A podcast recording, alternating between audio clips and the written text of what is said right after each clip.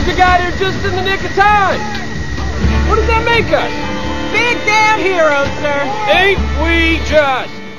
Uh, you have funny Uber rides as your YouTube channel, millions of views on all your videos. Mine didn't have Yeah. a million views. Why does my video not have a million views? That's just one metric. There's so many metrics. That that's not a yeah. No. Is there any way to like repost it so I have millions of views? I Um, think you did can. something right. Y- Is this why you, brought him on, Liz? Yeah. yeah. Where are my millions of views, Darren? I'm so sorry, Darren. I had no idea this was false pretenses. I don't know where it's he tries to log out and he can't. He's like, what the hell? This is some kind of Zoom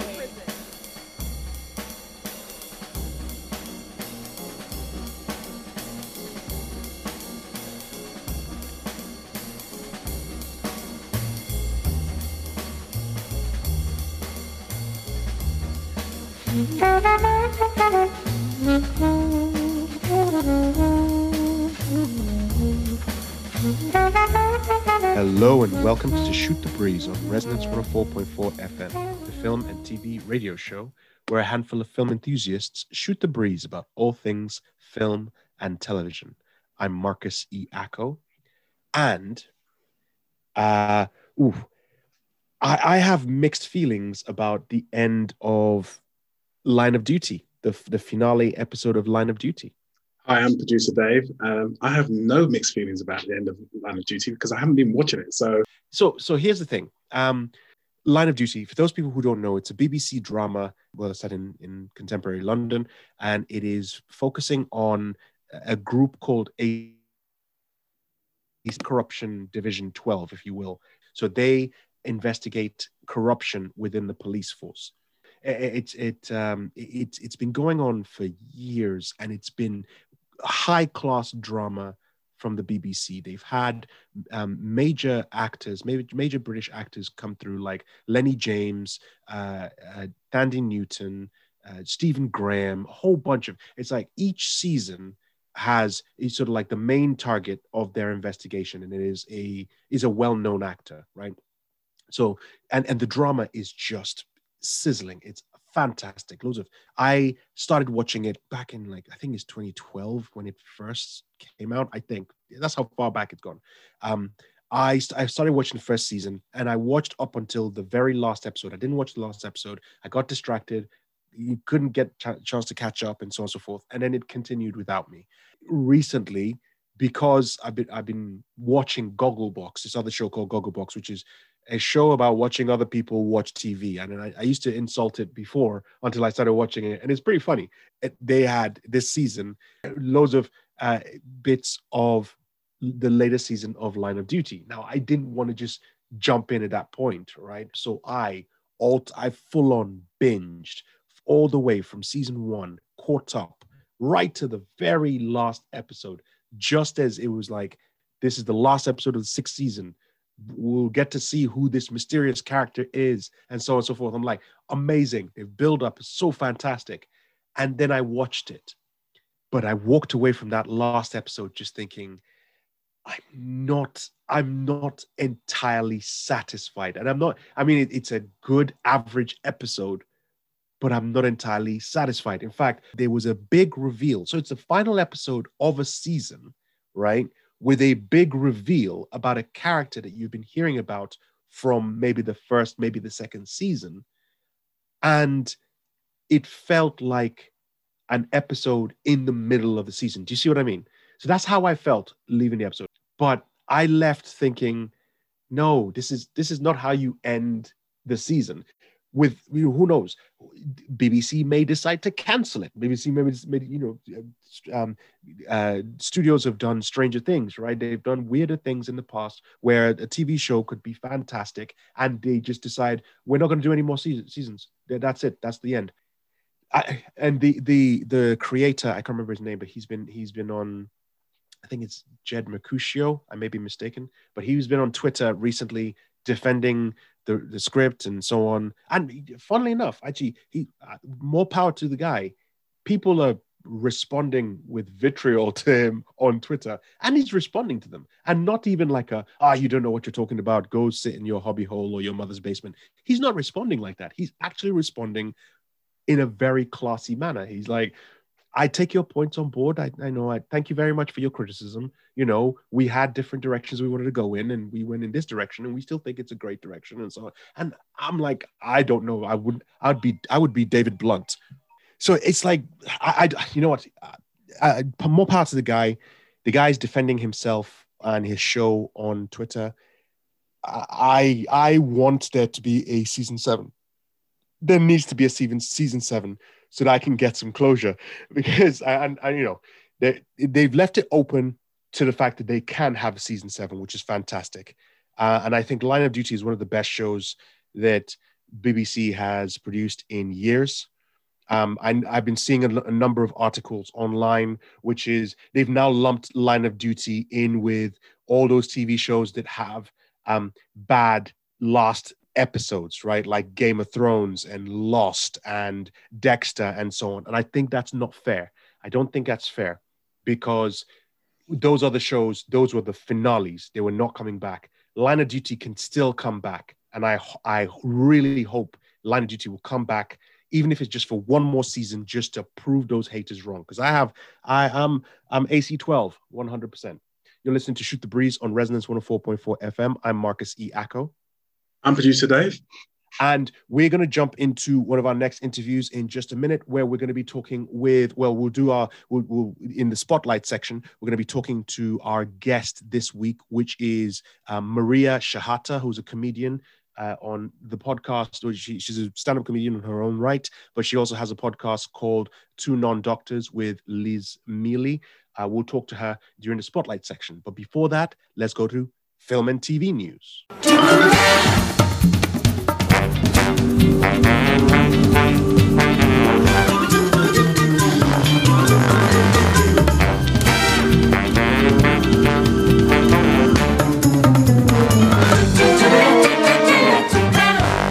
You're listening to Shoot the Breeze on Resonance 104.4 FM. I'm Marcus E. Acko.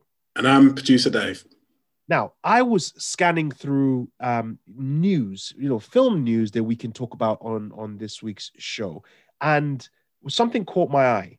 And I'll read you the headline. It's on Variety. If you want to go to variety.com, uh, to uh, 20, variety.com forward slash 2021 forward slash TV slash global slash Noomi, N O O M I. That should bring up the story. And the story is Noomi Rapace, Nicholas Pinnock, uh, join Matthias. Uh, I'm, I'm, I'll skip his name because I might. I'll, I don't want to butcher his name. I'd rather skip his name. They joined the new production of Django from Sky and Canal Plus. Now, here's what it is: Naomi Rapace, from A Girl with a Dragon Tattoo, and Nicholas Pinnock from a whole bunch of shows. Um, uh, Counterpart. Uh, I, I, think it's, it is one that he's got on Starz at the moment, which is For Life. I can't remember. I think that's what it is. But he's a great actor, fantastic actor. Um, they are joining the star cast of the film Django, an English language reimagining of Sergio Corbucci's classic 1966 Western. That's set in the Wild West in the 1860s. Uh, is isn't this? I'm just I'm just thinking. Isn't this a show or isn't this a film that has already been done by Quentin Tarantino? Right? He did Django, right? I mean, uh, fair enough, maybe slightly different. Let's let's jump to let's jump to the to the synopsis for this one. Um, okay, so jumping to the to the synopsis, it says here, uh, and Nicholas Pinnock plays the titular role of. Oh, hold on. He take he takes the key role of John Ellis, Oh, okay. So someone else still plays the t- titular role of um, Django. Okay, so I guess in this instance, they're not remaking it so Django is black, and it's not the slave slave angle, so that's fine. So uh, uh, Matthias, the the other the other character, Matthias, is playing the titular role of Django. Uh, German, the German on the Star Rise. Oh, sorry, German on the Star Rise. Lisa Vicari, uh, Martha Nielsen uh, in Dark, embodies Sarah, Django's long lost daughter. The project also features young um, European actors such as Judah James from Click, Criminal UK, Eric Cole from 50 Pence, Hold, uh, and a number of other uh, actors who will play John Ellis's three sons, which is um, Pinnock's character. So it's it's a remake of the Western Django. So that's okay. That's, That's what the I bit thought as well. Because when, when I saw Quentin Tarantino's one and I saw who he had as the lead star, I was confused because I was used to the the the the, the Western one that was done in the uh, late fifties, early sixties, uh, which were 66, yeah. 60, yeah, 66. And they were starring uh, a blonde guy, but he didn't speak English. English was, it was more Spanish than Yes. else. And I, I saw the other, Quentin Tarantino's Django, and I was confused, but I, I saw it as a completely separate film. So when he was saying that they were going to redo it, I immediately jumped back to that first one I saw because um, I didn't think that they would redo Quentin Tarantino's one. So Yeah. So so- so that, that's that's what it is. So I think I got triggered from the fact that I saw Django, and immediately I yeah. thought I do- I, I knew I, I just same as you. I knew there was a Western version. I, haven't seen the Western version, and I always thought that the Western version that was done uh, that by Tarantino was kind of oh sorry the version that was done by Tarantino was kind of a retelling of the Western version that was done obviously changing characters changing the motivations and so on and so forth. Um so who knows? I, so you know at the end of the day I like the actors that are popping up on this. I, I think I've seen uh, Nicholas Pinnock in a number of different things, and I think he's fantastic. I mean, he's uh, Ni- Nicholas Pinnock. Just again, just going through some of the stuff that he's that he's on. It says here credits include movies such as The Lost Tree that I haven't actually seen, and Dark Encounter, as well as popular dra- TV dramas um, Counterpart, Fortitude, Marcella, and For Life. For Life is the one uh, that I was thinking of, where he's a he's been he's been sentenced to jail. Um, uh, he- he's been wrongly convicted of a crime he did, well, crime he didn't commit. He convicted, convicted of a crime he didn't commit, and he spends his time in jail getting other people out of jail by being their legal representation. Uh, so that's and he's an amazing actor. I, he's just he's he's oh he's really good, very very underrated, but he's fan he's a fantastic actor. So that was one of the main reasons why it pulled me to that thing. I saw him. I saw Noomi Rapace, who I think is fantastic as well, and I saw Django, and I got triggered, and that's why I read the article. So that's that's the moral of the story today is read articles rather than just the headlines and understand more. So, Right. Well, speaking of reboots, I mean, you're talking about reboots? They are rebooting uh, a, a film, a fan favorite actually, Blade. You know, the old Blade that was starring um, Wesley Snipes. Wesley Snipes. So when you Um, say they're rebooting it, do you mean they're rebooting it? Marvel is doing it. It's Marvel, right? This is Well- Mar- Marvel territory. The, the rights seem to have gone back to Marvel, so they're now doing their own version, and it's going to be brought into the MCU. So I don't know how that's going to work. So we'll wait and see. And it's going to be starring Mahershala Ali. Mahershala Ali, yes. Mahershala Ali. Uh, and talk, you talk about you butchering names. Yeah, I understood that uh, um, Wesley Snipes was in uh, is was in negotiations about possibly being in there as well, as he was the, the original lead. The first one that he did, I think the first and the second ones were the, were really good. Not too sure about the last one. Yeah, no, no, you're you're right, and you're right in that description as well. The first one was great. Um, the second one is always going to be my favorite. I know the first one was very good. The second one is always going to be my favorite because Guillermo, Guillermo del Toro directs. You have Ron Perlman in it. You get Wesley Snipes giving the the immortal line. You don't know who you're effing with, just as he destroys a whole bunch of. It's like you are just just awesome. And then it moves to the third one, which by all intents and purposes should actually be my favorite, right? Because it's stocked with people I like. Ryan Reynolds, for crying out loud, pops up in that. He pops up. He's he carries that film. He is Um, a major role in that film. Yeah. Exactly. So it's like you know, but apparently, uh, and there are tons of stories. Patton Oswalt is he's reputed for going for going on different podcasts and telling what actually happened on the set of that film, and it was horrendous. So uh, this is not, not me spilling any beans. It's been out there. Wesley Snipes was basically too big for his boots. I think even he has come out and said it that he was at a point where it's like it the success had gone to his head and it was he was battling with the director. He wouldn't talk to the director. He would only communicate with the director through post-it notes. A lot of the scenes had to be shot with a stunt double. There were some scenes, there was one scene in particular where he had his eyes closed the entire time and the only in, in post production they had to CGI open eyes on him in that scene. So it's a case where Wesley Snipes did not want to really show up in that. So the third one really was a was yeah, he has his reasons. Who knows? Um, somebody else has mentioned it. It's to do with weed but no one said no one's saying anything. So uh, we'll just say. But anyway, so yes, with the reboot coming up because Marvel are bringing um they they're bringing Blade back into the MCU. Mm-hmm. Mahershala Ali has been slated to play Blade, and I think Mahershala Ali he could act the phone book. So um, you know, and he w- he'd win an Oscar for it. He just he just read the phone book and he'd win the Oscar for it. There's, well, the good thing about him is that um, when you look at him and Wesley Snipes together, there is a, a, resemblance there as well. So you know, it's not too far. There's not too far apart, to be quite honest. Absolutely, he was, from in my opinion, he was the best thing in the first season of Luke Cage. Don't get me wrong. I think my, Michael Mike Colter was great as Luke Cage. I think other actors were good in it as well but I think the I think Luke Cage season one was excellent for the first few episodes when he was in it. Mahershala Ali was in it. I think he he, he again, like I said, he's a great, he's a fantastic actor.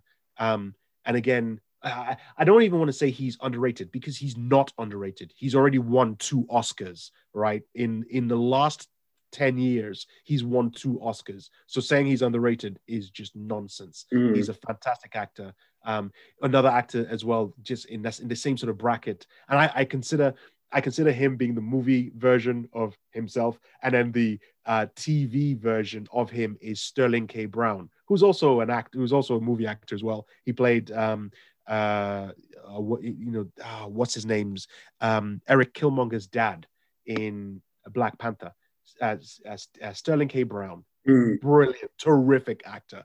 Uh, also, not an underrated actor because he basically racks up Emmys nonstop uh, on his on his projects. But I think he's great. He's a fantastic actor. Anyway, but yes, I'm looking forward to seeing Blade with Mahershala Ali. I can't wait for it to come out. And hey, like I said, Marvel pretty much already own half of my paycheck, which is great. I'm happy for that to happen. Anything they want to spit out. Um, I saw the trailer that came out recently for their welcome back to the cinemas. And I was like, thank you. thank you for telling me it's okay to go back to the cinemas. Uh, I would happily, I'd risk COVID to go and watch a Marvel movie. I'll just put this out there. I, I would. I would.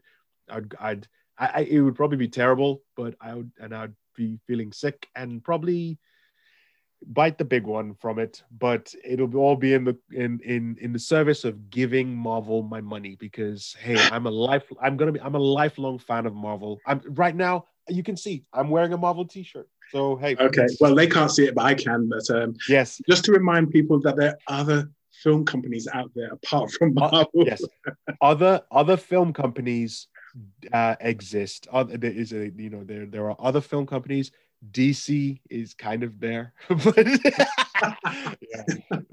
that's, that's that's a shot at Rob Ayling, Rob Ayling, filmmaker who came on with his with ter- his terrific short film uh, uh, Living in Crime Alley, which you can catch for free on YouTube. Go and check it out. It recently won uh, an award in some festival. Uh, I can't remember the name of the festival, but it's and it it's well deserved. It's a great film. You're gonna see more. If if and I'm sure there are tons of other filmmakers out there that could do wonders with the DC universe, but Warner Brothers, who own it, apparently don't want to do that. So as such, who knows?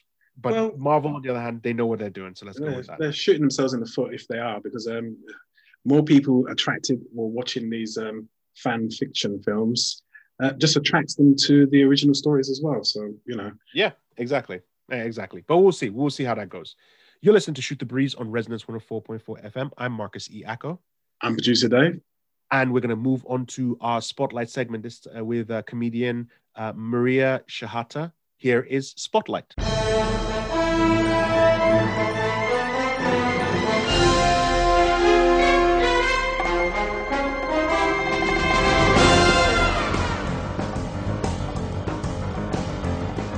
You're listening to Shoot the Breeze on Resonance 104.4 FM. I'm Marcus E. Acko.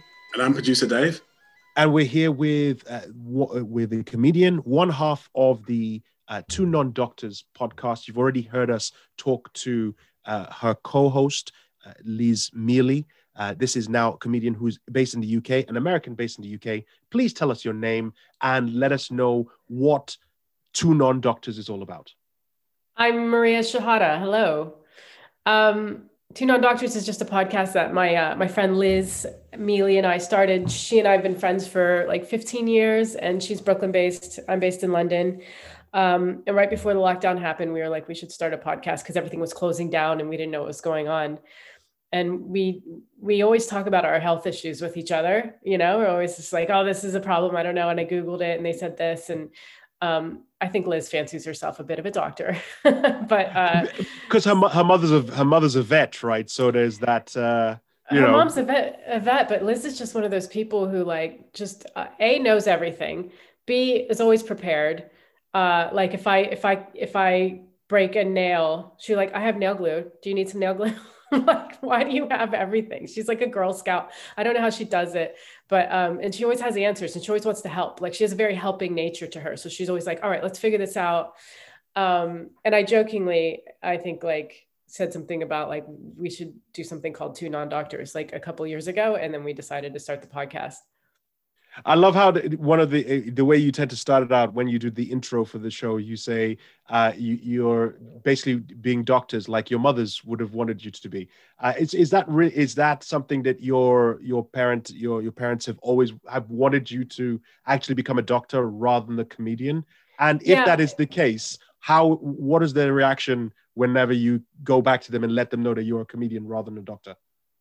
Yeah, um, they, it's just because they're Egyptian, and I think a lot of um, uh, first gen- generation immigrants' parents wanted, like, I'm a first generation immigrant in the U.S. I believe. I think I, I don't know. I get kind of confused with the first and second generation, but I feel like it's a common trope that the parents of those children want them to be doctors or lawyers or engineers.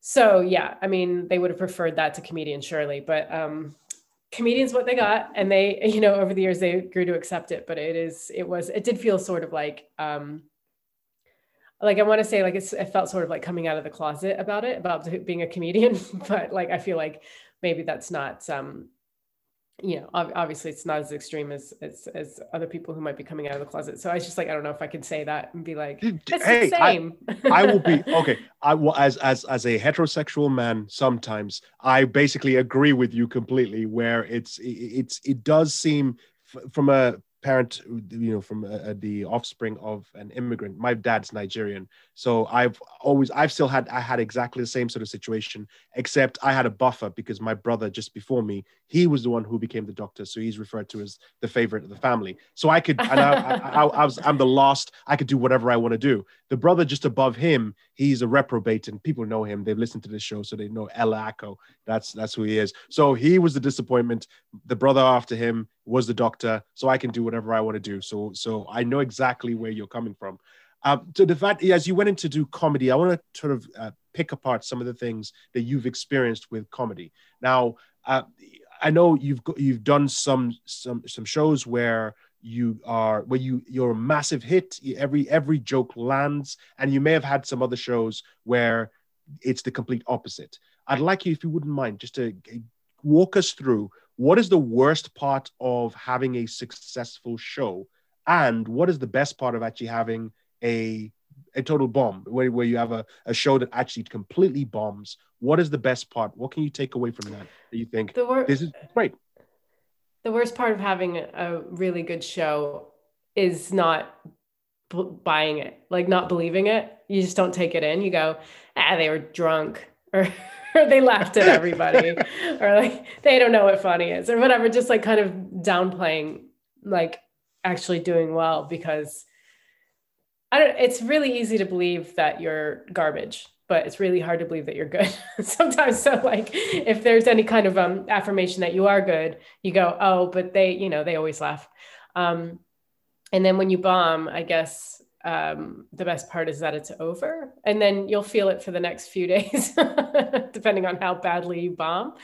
Um, but you know it's you can take away that um, i mean you survive right? So it's just i think that i think that i think the best way to deal with bombing is to have so many good shows under your belt that you go well these jokes have worked before. So something didn't add up at this show you know? Like maybe it was like the you know the energy in the room or the host didn't really prep them or everybody's too spread apart or everybody's too close together or just like somebody's being there's always like variables. So um, you can always if you're so inclined believe that it's that and not you because your jokes have worked before And uh, the point, I mean, you raised a very great, good point with regards to one of the reasons that could contribute towards you bombing as a comedian, even though you know that your jokes and your set is tight, could be the host introducing you badly.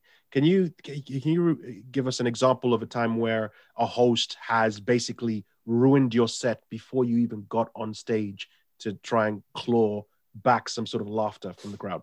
I don't think a host can just introduce you badly enough that your set will go bad. Like I've had hosts like forget my name and then you could come back from it and it's fine. But I think I think if they don't if they don't warm the crowd up, or I think the worst I've seen hosts do is blame the crowd for either not laughing, like, oh, you guys, come on. You you know, you you, you get some energy up, you suck.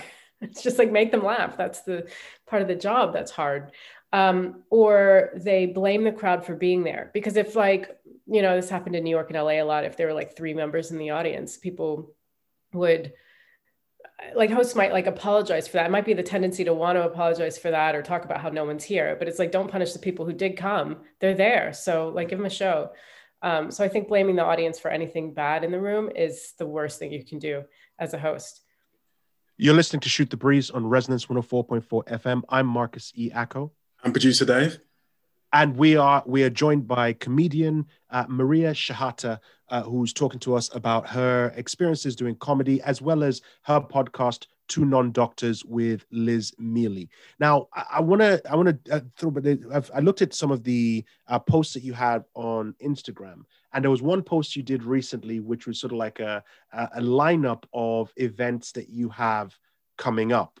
And there are a lot of spaces there where you said secret gig, secret gig, secret gig, and then you name a, a name of a gig that you do, and then secret gig, secret gig, secret gig. Is, is oh uh, no, no top it, secret. Top is secret. The name sorry, of the comedy secret, club. Yes. It's the name of the comedy club. It's not a secret gig.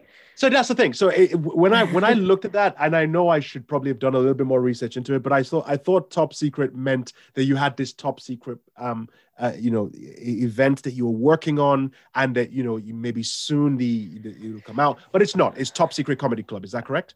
Yeah, but that's good to know because now I will say Top Secret Comedy Club if I ever promote them again. So I don't go that's, with Top Secret Gig. that's good because it's like every, everyone was like, I wanted to go see you at this show, but I didn't know where it was. It was a secret, so I didn't know exactly what it is. So with my real fans will find me. Thanks. yeah. So considering the fact that we're coming out of COVID, um, you've obviously got a whole bunch of gigs lined up. What has it been like being a comedian working in COVID? Um, it's a lot of like, oh wow, just doing um Zoom shows. I think it's the biggest adjustment. It's just, uh, just getting used to just being on the internet telling your jokes, and it just feels a little weird, and it's a little like it's kind of like um trying jokes out on on friends in the room, you know, and they're just like, "Are you trying a bit out on me?" And I'm like, "Yeah, sorry." Um, it's just, but you adjust, and suddenly it just becomes normal, and and it's fine. The other thing is is that really made people stop because you can kind of get into i know i was getting into um, this sort of i don't know if it was a hamster wheel i'm sure i was improving but it did sort of feel like that it was just performing performing performing performing performing and then you stop and then you have to go assess. What am i doing with my life? Where is my career going? What is all this performing leading up to? What do i want? You know and and i think a lot of people kind of had to reckon with what they were doing with their careers and and if they liked where they were if they could do anything more or if maybe they need to do less maybe they need to focus on their family more or whatever you know? Um, i just think that that pause gave a lot of people like time to figure out what what it is they really want. Okay producer dave you got a couple of questions questions? Yeah i got i just want to quickly ask um, do you recall the first ever joke that you told? Hmm oh, um, mm, so I don't know if it was the very first thing I said on stage because I don't recall that. I do have a tape, like a little mini tape of it somewhere. Mhm. Um, but I said one of the jokes in the set was um, I saw a commercial for razor blades, and uh, it was a woman in her bikini riding through the like riding on a horse through the beach. But that doesn't make me want to buy razor blades. What would make me want to buy razor blades is if the girl was riding on a horse on the beach. Uh, no, wait, riding in her bikini on a ho- on, on on the beach on a bald horse. Because I'm like, now that's a razor blade. Um, How did it go down? It went well, actually. That that joke was a, a heavy hitter for a while.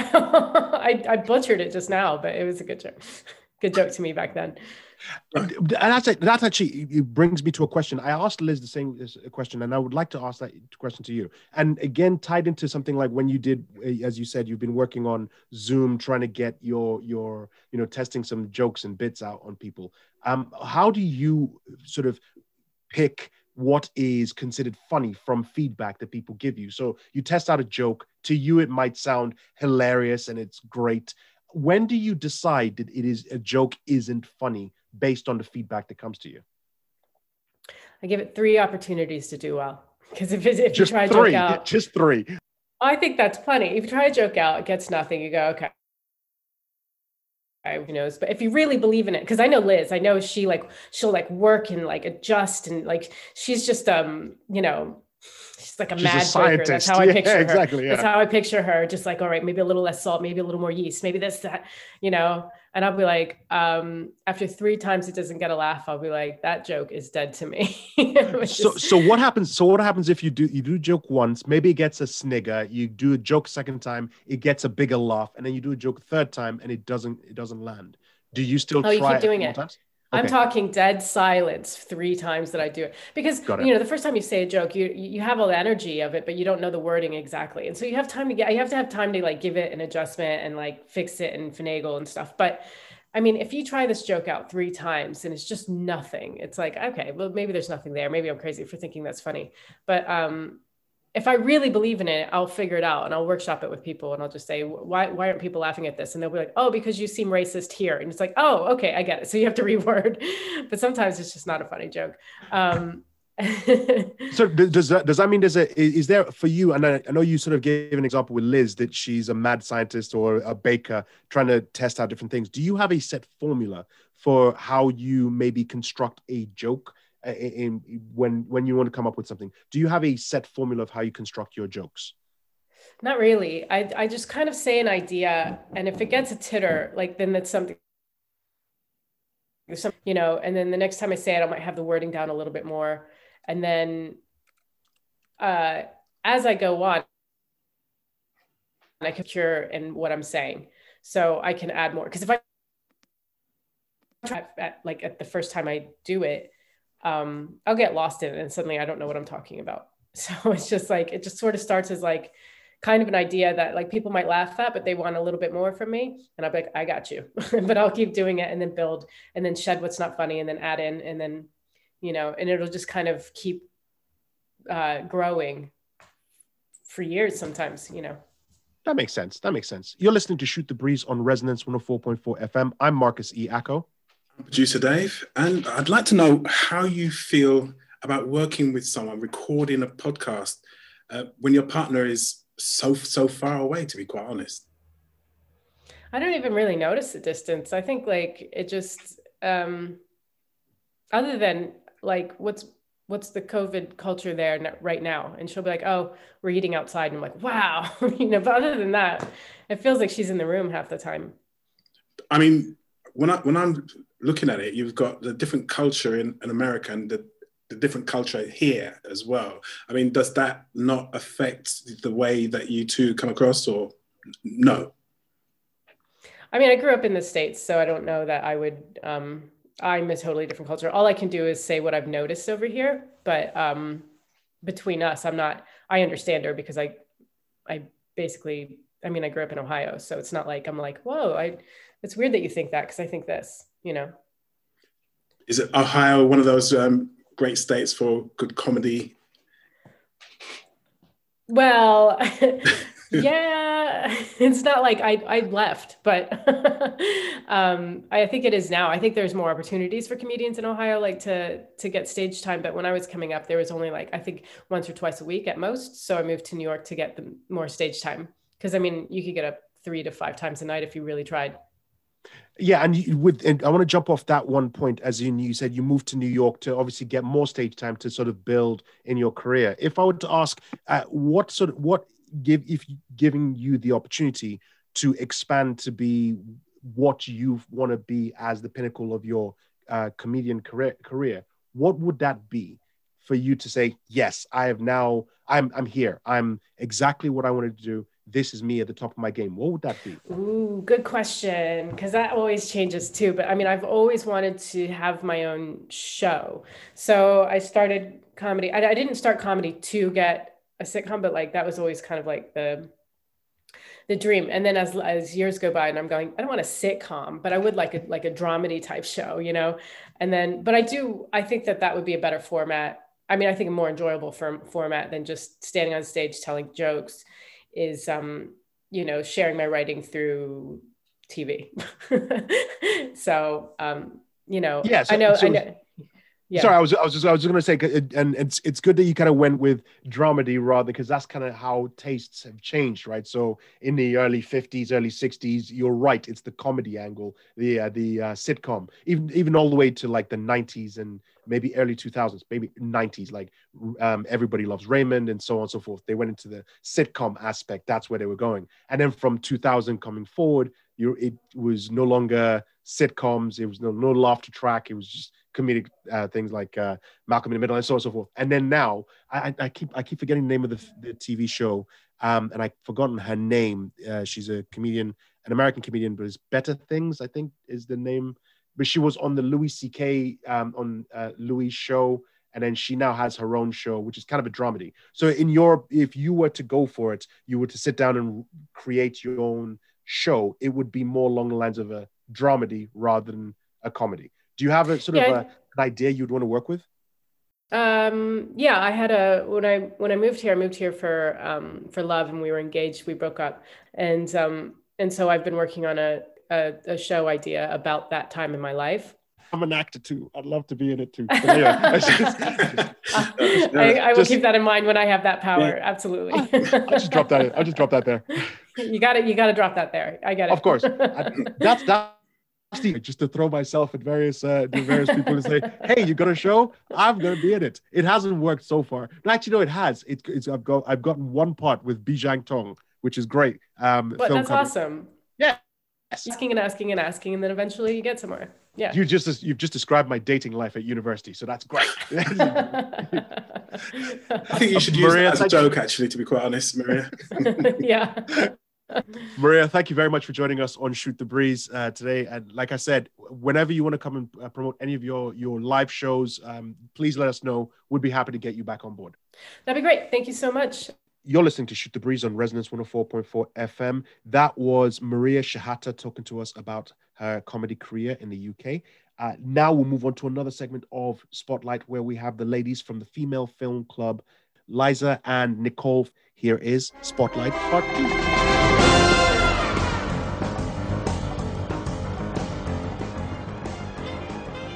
You're listening to Shoot the Breeze on Resonance 104.4 FM. I'm Marcus E. Acko. And I'm producer Dave. And we are joined by two former guests of the show who came in and they, they blew our socks off um, with their ambition and their and, and their determination to not let the uh, COVID and pandemic uh, stop them from getting together and creating a network for filmmakers, especially female filmmakers. They started the Female Film Club. Let me get them to introduce themselves. Please tell us your names and tell us how the Female Film Club is coming along. Well, hi. Thank you so much, first of all, for having us back. We always love chatting to you. Um, I'm Liza. And I'm Nicole. We're both um, the co founders of the Female Film Club. And yeah, thank you so much for having us. It's been such a pleasure last time, and we're honored to be here again. And thank you very much for joining, for coming back and joining us today. Because uh, I know you guys have been really busy. I've been seeing a lot of the posts that are happening on Instagram. Uh, some of the some of the posts include an article in Variety magazine about yeah. the work that you're doing. Uh, so yes, that's yes. That, that's it. That's amazing. It's incredible that you guys have gone. You you've, you've carried on. Um, a lot of people have obviously sort of given up hope on so because of the pandemic, because of the lockdown, and everything. But however, you have been you are sources of inspiration to not only myself but to a lot of people who are using this as an opportunity to carry on with the work they're doing. So, uh, Liza, let's jump to you first. You can maybe you can help uh, explain what the Female Film Club is all about. Yes, so the Female Film Club is the online international membership for female and non-binary filmmakers. In our membership, we work on our skills, on our network, and on our mindset, and we do that through regular events that we have on a weekly basis and it's a whole platform in itself. So you can make your own profile you can message each other. Um, we uplift each other just through the platform in itself. And that's what we're all about. And Nicole, uh, this is the last time we spoke. You were talking about a number of uh, projects that you were promoting uh, from female filmmakers that may not necessarily get to see the light of day or get the kind of attention that other blockbusters might be able to to, to hear about. Can you give us a, a, couple of those names and some of the projects just to be able to uh, remind our audience so they can go and seek out these filmmakers as well? Of course, um, we have an amazing Q&A coming up with a brilliant Israeli filmmaker called Talia Levi, who did the film Honeymoon. Actually, um, premiered in um, it was in Cannes, it was in the BFI Film Festival, so it did really well. But it wouldn't necessarily be a film that actually it hasn't even hit the screens yet. So we're getting a preview before it even hits the cinema. So we're very lucky. Uh, we had recently a Q&A with um, Keren Bat-Rafael as well, who's um, another brilliant director. So we're really not just focusing on um, not just Q&As, but we really work on mindsets, we develop skill, and we really work on the network. And we're so proud to say we have um, currently members from 27 different countries around the world. So it's really exciting. Because uh, the last thing that we want, I'm so sorry, is that we have no. members with an extremely successful career, but they're miserable themselves. And since they're creatives, everything flows into each other. It must be the same with you two. It's not just work or just life. Everything is together. So therefore, we really aim to lift people up and our members from all aspects and that's a that's a, a great way of uh, of looking at it as well. Just the fact that you mentioned a lot of people who are actually successful, they have high flying careers, um, but the as the main uh, the common denominator the common variable for everyone has been the pandemic the lockdown the insecurity of not being able to go out and interact with other people because uh, i remember before prior to 2020 you could have film groups and networking sessions where people could go and mingle get drunk get to know each other and so on and so forth. But uh, that has stopped all of it. The fact that you know we don't even yes we're in the uk we're about to start uh, you know opening up pubs and and events for people to go out but that, it's been a, it's been a year right it's gone over a year now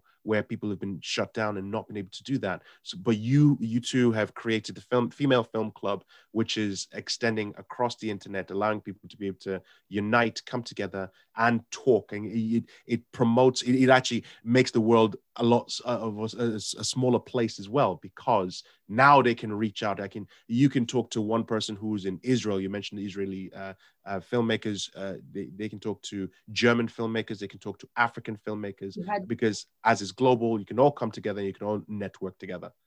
Exactly. We had an amazing film as well. Um, it was last week by um, the incredible Ana Rocha, who premiered at Venice International Film Festival, and she did the film Listen.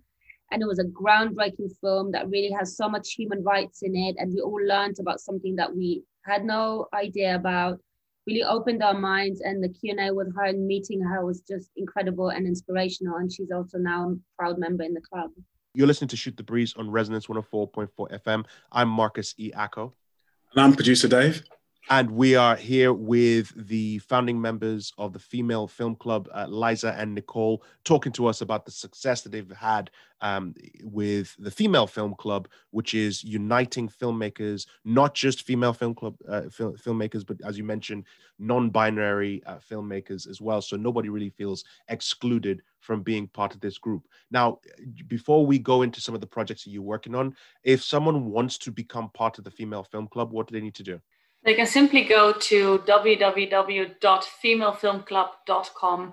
Um, you can sign up from there. If you're interested in getting to know us better, you can follow us on Instagram at Female Film Club. And there's also our email, so you can get on the email list every Monday. We will send out the best things, what we know, our film recommendations, our resources sheet, just all the good bits. They're all on our um, email list and and that's that's a great opportunity for people to connect and work especially in in the world of film. Speaking of film uh, liza i know we'll, we'll, talk about yourself then we'll jump to nicole. I know you've been working on a number of film projects. You uh, a, a, while ago you'd wrapped up you wrapped uh, a project with a friend of the show giles alderson. Uh, that project was particularly was shot in the pandemic, right? During lockdown, so you had to follow lockdown measures. Tell us what were what was it like working not only with Giles, what was it like working in that environment uh, and getting that project done?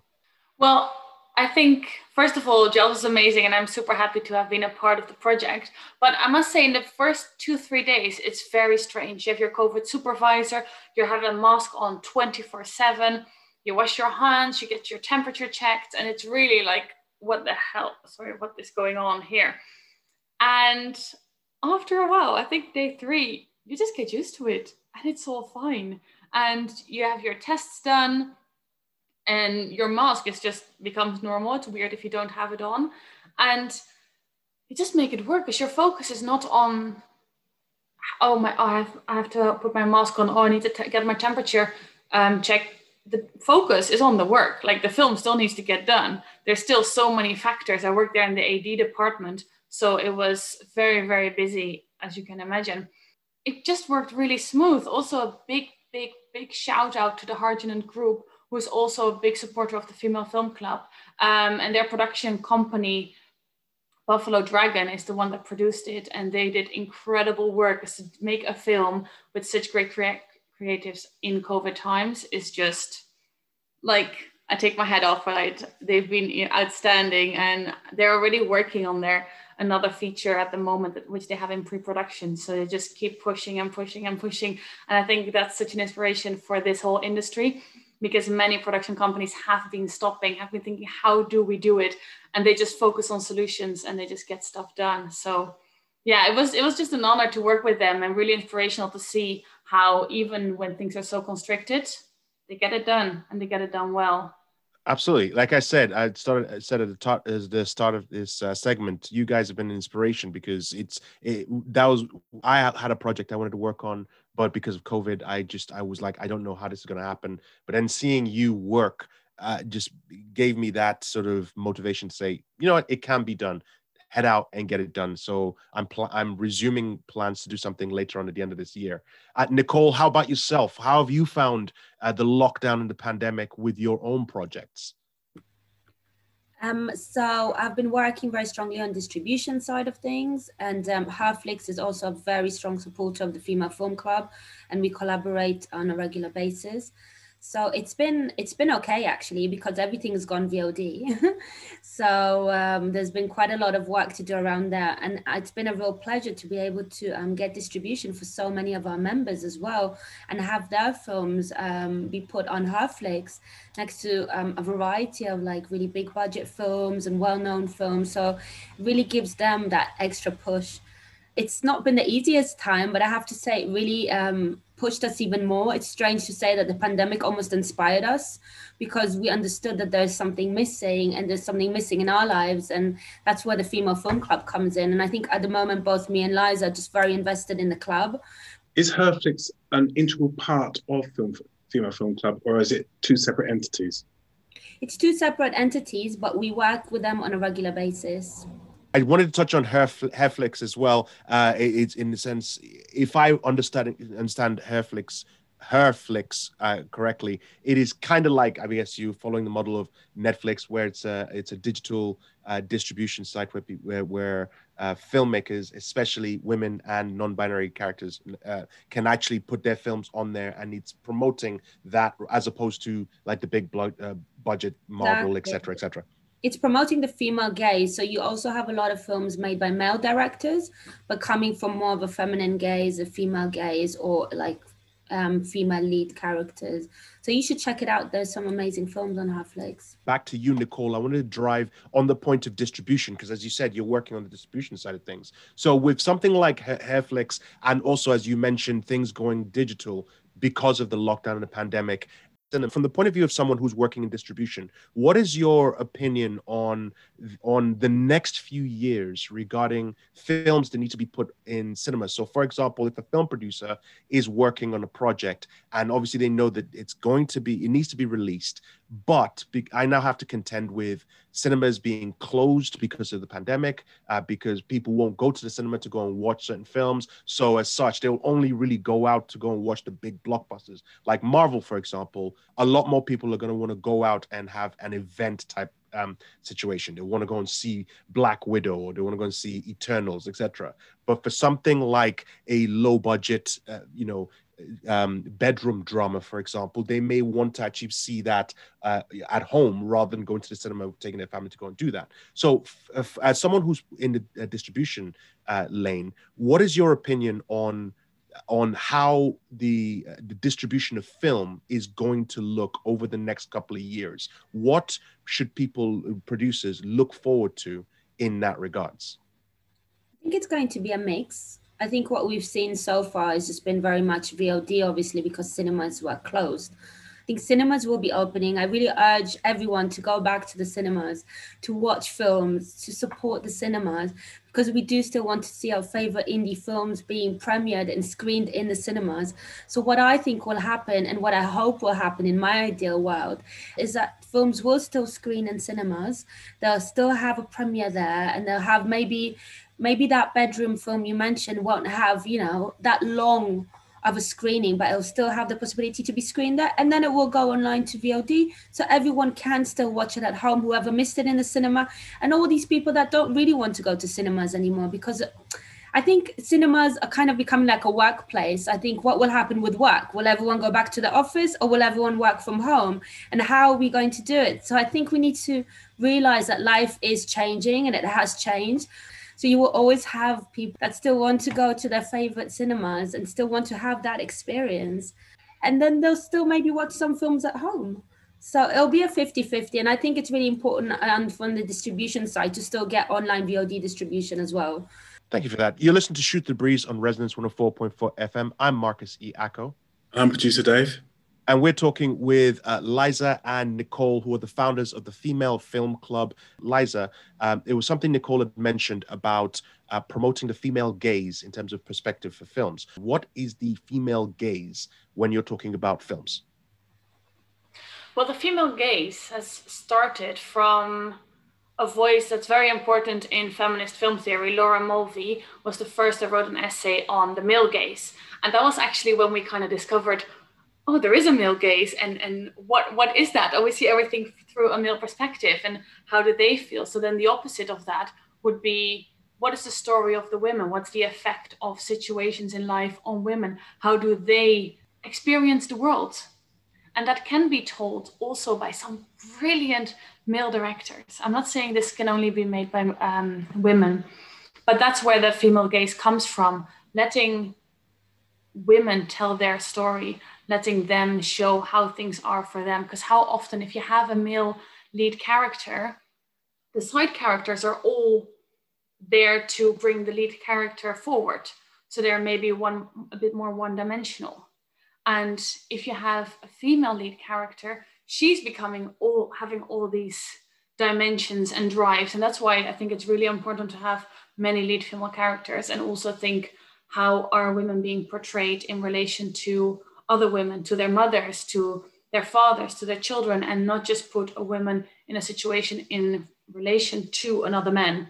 yeah, does that answer your question a bit about the female gaze? It, does, and it, it kind of clarifies. It does kind of steer me in a direction uh, where uh, I wanted to ask. And Nicole, maybe you can help me with this one. Um, I, I, may I may have gotten this term wrong. Is it the Bechdel test, where one of the main rules in the Bechdel test is: do, does your film have two female, two named female characters in a scene?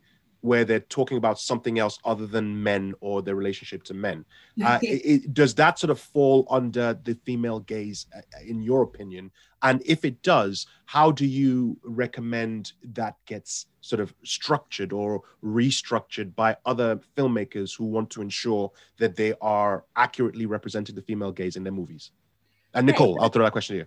Yeah, it does fall under um, the female gaze. I think it's what Liza said as well. We all love a good love story, but there's more to us than just um, talking about men and and love. There's so many, and uh, there's also to look at in the, context of a female characters. I mean, there's so much that in life that women go through, and we're not perfect. Like men are not perfect, women are not perfect, and I think it's really interesting when films look at all these. Um, I wouldn't even say flawed because what is flawed and what is perfect, but we just want to look at it from a real context and um, and really see the character for what they are. And I think the problem is in cinema is the reason so many women are actually scared to go for it sometimes, or these films don't really get seen as much as these Marvel films you speak about, is because they think there's no commercial context in these movies. But that is wrong because so many women out there want to see these films because we relate to them, these stories have a place in the market and you can sell them as well because people do want to see them.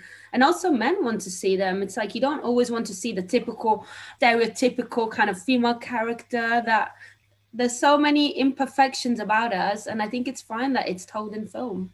Just to add on to that i think there's not a one piece framework as this is how you create the female gaze because mm-hmm. that's also what we really want to show with the um, female film club, we have such a big variety of female directors, and they're all different, and their films are all different. And sometimes I think, oh, this is a story. This has to be told by a woman, or no, this has to be told by a man. Like, no, all men are different. All women are different. We can all tell so many different stories. They can tell brilliant action films, brilliant horror films, brilliant love films, but also the way, if you look at um, Regina King, One Night in Miami, fantastic film with all male characters, but how does she put these characters down? So many layers, so vulnerable that you think, yes. And we see that also by a brilliant Swedish director who was nominated for 18 Swedish Oscars. Uh, we didn't even know there were Swedish Oscars. Um, but she had this film, um, a few films actually, but one was Simon and the Oaks, which is also has all male characters, but they're being portrayed in such a wonderful, soft, open character. And this is also how women see men. We don't see all men like strong, powerful. We all see different sides. And it's so beautiful for women also to portray that. And I think that's also a part that you can say is a bit of the female gaze, not mm. only portraying women and telling a female story, but also just how do we see the world? How do we see characters in general? Because men are just as important as women. We're not trying to make an imbalance there. We also want male stories to be told, but they can also be told in a different way. Liza and Nicole, thank you very much for coming on the show. Every time you come on, I always learn something new, and I like to. Uh, I I want to keep having you guys come on the show more and more to talk to me more because I, I have tons of questions, but I know that you two are extremely busy. But absolutely, please, whenever you want to, please let us know, and you come back on the show. We can talk more. We will do. We just want to say a quick word. We have this um, FFC worldwide campaign going out at the moment. So we are giving um, one year free membership to a country that has not yet re- been represented in the FFC. So we're really going worldwide. So if anyone is listening to the show and they know filmmakers from anywhere in the world, Africa, South America, like any continent, any country, please direct them to us, get them to send us an email with their CV, the IMDb link, as long as they've completed a short film or feature film and they've done a festival circuit, then they're applicable to um, become a member in the Female Film Club. And we'd love I, to hear from them. I, and I wanted to say, how, how, do, how can people get a hold of you? I know the website address and your, uh, your social media hooks. Yes, absolutely. You can email us at info at femalefilmclub.com or you can just follow us on Instagram, send us a message there, and we will reply to you because we have now 26 countries in the club, but there are 195 countries out there. And when we say we want to represent and amplify every voice, we mean every voice from every single country. So those filmmakers from Guam, make sure you start sending your emails right now. Excellent. Mhm. Ladies, thank you very much for joining us. Thank Speak to you. you soon. Thank you for having us. You're listening to Shoot the Breeze on Resonance 104.4 FM. I'm Marcus E. Acko, And I'm producer Dave. Saying thank you all very much for listening. Speak to you all again next week. Goodbye. Bye.